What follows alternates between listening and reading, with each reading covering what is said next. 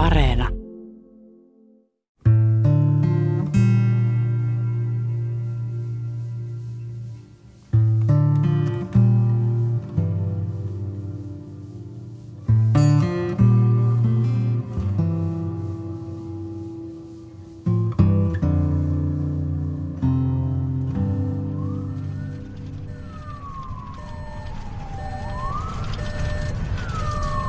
Kesäkuisena iltana vuonna 2008 viisikymppinen kouvolalaismies kävelee vaimonsa ja naapurinsa kanssa ravintolasta kotiin. Äkkiä heidän etensä kartaa henkilöauto, jonka kuljettaja astuu ulos ja lyö viisikymppistä miestä varoittamatta kasvoihin. Lyönnin voimasta mies kaatuu maahan, iskee päänsä katukiväykseen ja menehtyy myöhemmin tulematta tajuihinsa. Uhri on Katja Nokkasen isä, Toivo.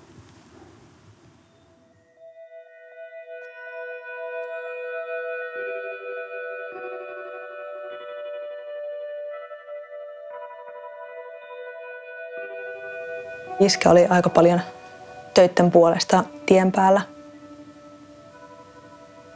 Hän ei aina pystynyt olemaan paikalla, mutta hän oli kyllä aina läsnä. Iska oli rekkapuski. Lapsuudessa päästiin veljen kanssa aina välillä töihin mukaan. Sitten me saatiin valvoa yö apparin penkillä ja kuunnella Katri Helenaa ja mitä kaikkea silloin on yö radiosta mahtanut tullakaan. Et se oli niin kuin hänen tapa viettää aikaa meidän kanssa, kun se ei aina arkielämän puitteissa onnistunut.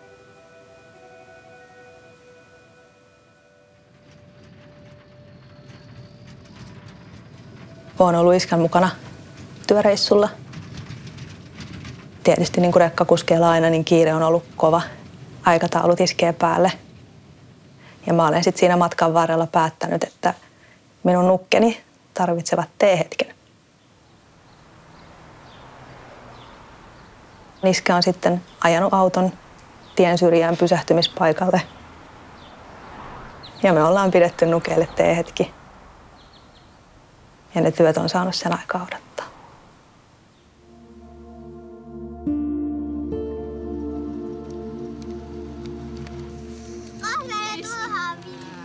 Iskän kanssa on paljon tullut tehtyä hiihtämistä ja luistelua. Aha, iski on hippa. No nyt otetaan kiinni. Kannusti aina uusiin asioihin. Tosi rakkaita muistoja mulle. No.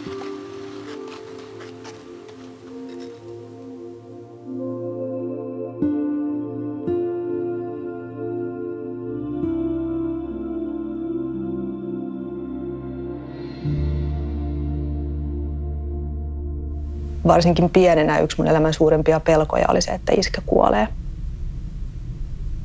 Mä aina mietin sitä, että miten kauheata se olisi. Että se oli vähän mulle semmoinen painajainen.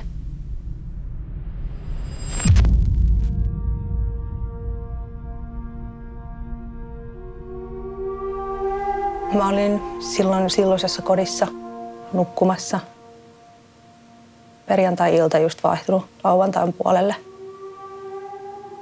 Heräsin puhelimen soittoon. Äiti soitti.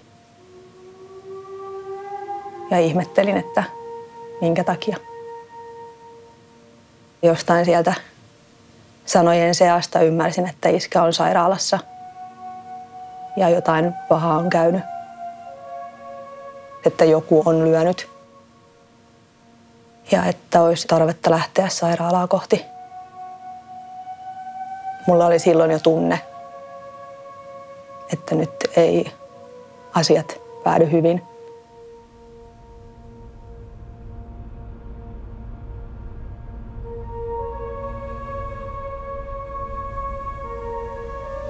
Pääsin sinne paikalle, niin lääkäri tuli. Yksi lääkäreistä tuli siihen huoneeseen – ja sanoi, että hänellä on ne aivokuvat, että niitä voi tulla katsomaan. Sanoi, että täällä on näin paljon tuhoja, että tilanne on nyt se, että tälle ei mitään voida tehdä. Tuntuu, että siinä elää vähän kahden maailman välissä. tavallaan tiedät, että sä oot siirtymässä siihen toiseen maailmaan. Mutta sä et ole ihan vielä siinä.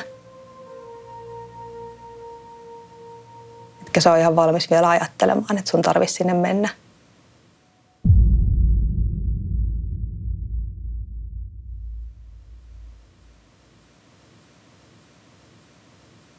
Katjan isää toivoa lyönyt mies pakenee autokuntineen paikalta. Tapausta todistaneet Katjan äiti ja tämän naapuri saavat apua sivullisilta ja isälle kutsutaan ambulanssi. Kun sairaalassa isä lopulta todetaan kuolleeksi, Katjan viha aktivoituu.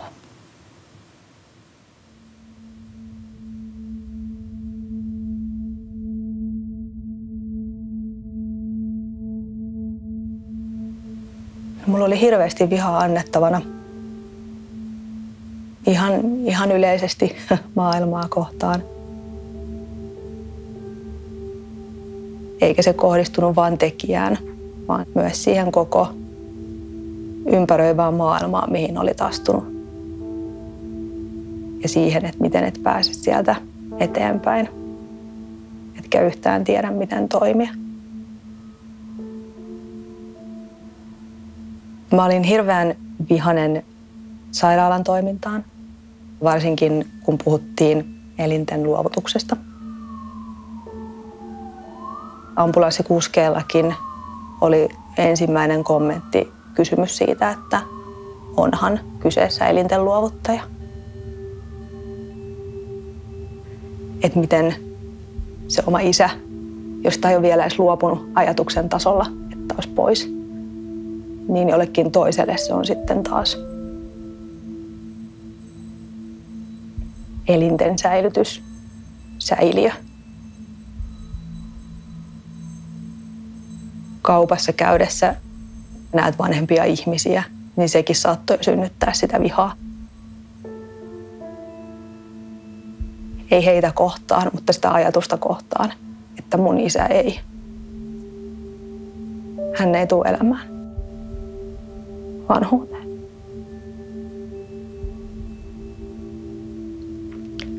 Tai pieniä lapsia nähdessä, että et mun isästä ei tuukkaa vaaria niin kuin fyysisesti.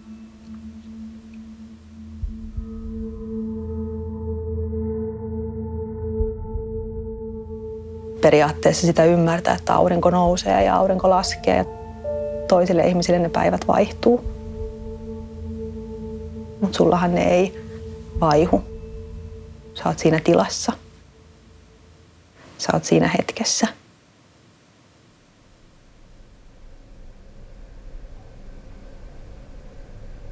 Oikeus katsoo, että epäilty ja Katjan isä eivät tunteneet toisiaan, ja teko oli tapahtunut täysin yllättäen. Lyöjä tuomitaan lopulta vain pahoinpitelystä ja kuoleman tuottamuksesta ehdolliseen vankeuteen. Omaisille tuomio on järkytys. Se, mikä tuli itselle hirveänä järkytyksenä, oli se, että miten rikoksia arvotetaan. Että oikeuslaitos itsessään katsoo sitä tekoa, eli lyöntiä, eikä sitä seurausta, eli toisen kuolemaa. Ja sitä oli vaikeaa ymmärtää. Että miten sillä ei, ei ole väliä.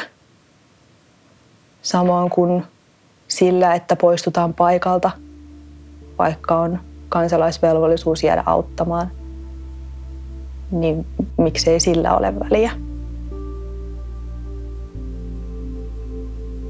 Oli hirveän vaikea löytää uudestaan, miten asennoitua elämään. Mitä merkitystä niillä sun teoilla on, jos oikeastaan ei tunnu, että oikeuden silmissä asioilla on merkitystä. Että onko sillä väliä, että sä menet töihin? Onko sillä väliä, että sä maksat verot? Että ajatko sä kännissä vai selvinpäin? ja osutko se johonkin vaikka matkalla vai et. Että onko sillä väliä. painin sellaisten ajatusten kanssa tosi pitkään.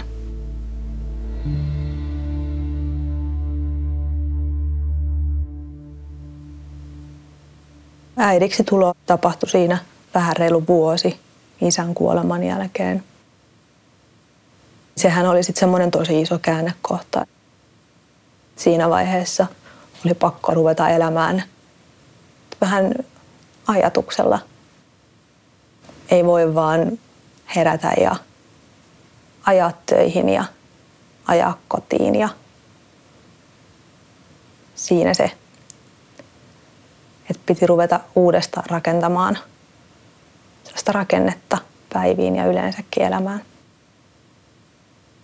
Ja sitten piti omalla tavallaan miettiä sitä, että mikä on se, se maailma, minkä haluat luoda lapsellesi. Minkä näköinen se maailma on. Mähän on hirveän etuoikeutettu siitä, että mulla oli todella lämmin lapsuus. Ja se mun maailma, missä mä oon kasvanut, niin se on ollut tosi turvallinen paikka.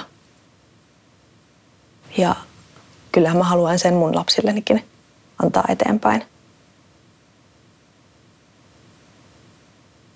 Oikeudenkäynnin jälkeen lähdin töitten ohella opiskelemaan avoimeen yliopistoon psykologiaa.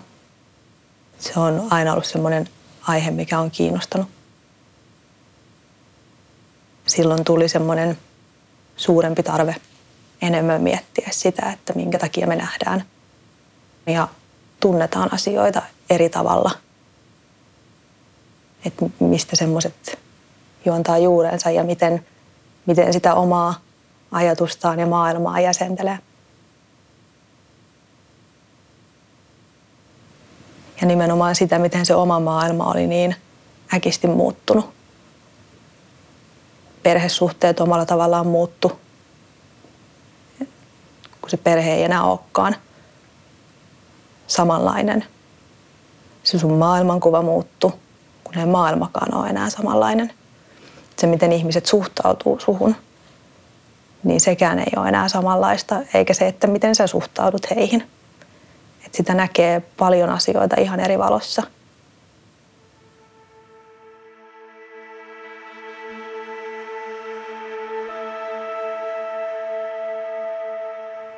Katja kokee pitkään olevansa ajatustensa kanssa yksin. Siksi hänelle syntyy vähitellen tarve löytää kohtalotovereita perheen ulkopuolelta. Eräänä päivänä Katja törmää lehtijuttuun ihmisestä, jonka kertomus johdattaa hänet vertaistuen pariin.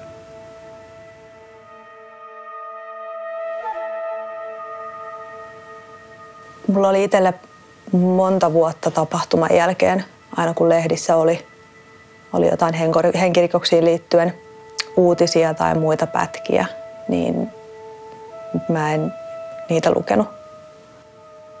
Kunnes sitten yksi päivä, kun tapahtumasta oli mennyt seitsemisen vuotta, niin silloin lehteä lukiessa niin sattui pistämään silmää, että oli lehdessä kuomaisen kertomus tällaista henkirikostaustasta. Ja tämä henkilö sattui olemaan, että hän oli huoman toiminnassa mukana. Että on olemassa ihmisiä, jotka tekee työtä sen parissa. Että justiinsa omaisilla olisi joku paikka, mihin mennä ja olisi vertaisia ja muita vastaavia, jotka on kokenut saman.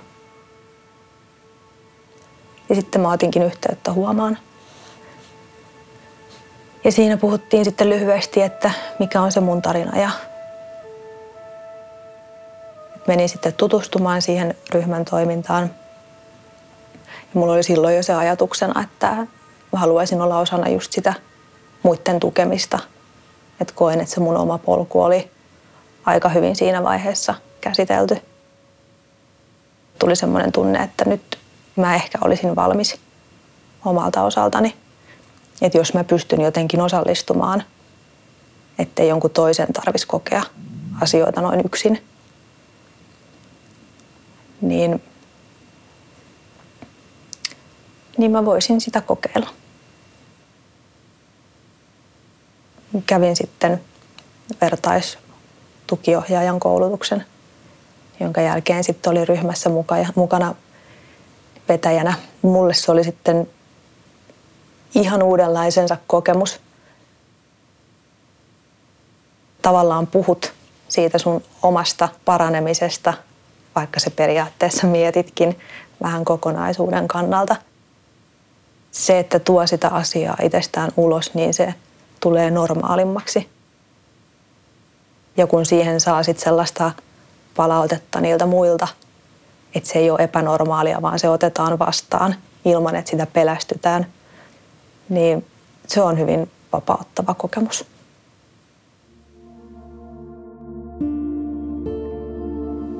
Silloin alkuun yksi niitä kaikkein raskaimpia asioita huomata oli se, että miten vaikeaa on muistaa hyviä asioita. Että miten se hyvien asioiden muistaminen, niin se toi itsessä jo niin paljon kipua, että niitä ei halunnut muistaa. Sitten kun on pystynyt päästämään irti siitä surusta ja vihasta, niin sitten on yhtäkkiä saanutkin paljon sitä sellaista takaisin, mikä on joutunut pysymään siellä taustalla. Lasten kanssa välillä käydään läpi, että vaari olisi sanonut näin tai tehnyt näin tai silloin kun minä olin pieni, niin me tehtiin asioita näin. Ja nythän se näyttäytyy aika vahvasti siinä mielessä, että mä olen itse nyt valmennustoiminnassa mukana. On tyttöjen kanssa jossain pelireissulla tai treeneissä. Tulee paljon mieleen niitä omia muistoja siltä ajalta. Jos vertaa siihen, mitä mä oon tuntenut viisi vuotta sitten, niin iskä on mua paljon lähempänä. Et nyt se on mun muistoissa aktiivisesti –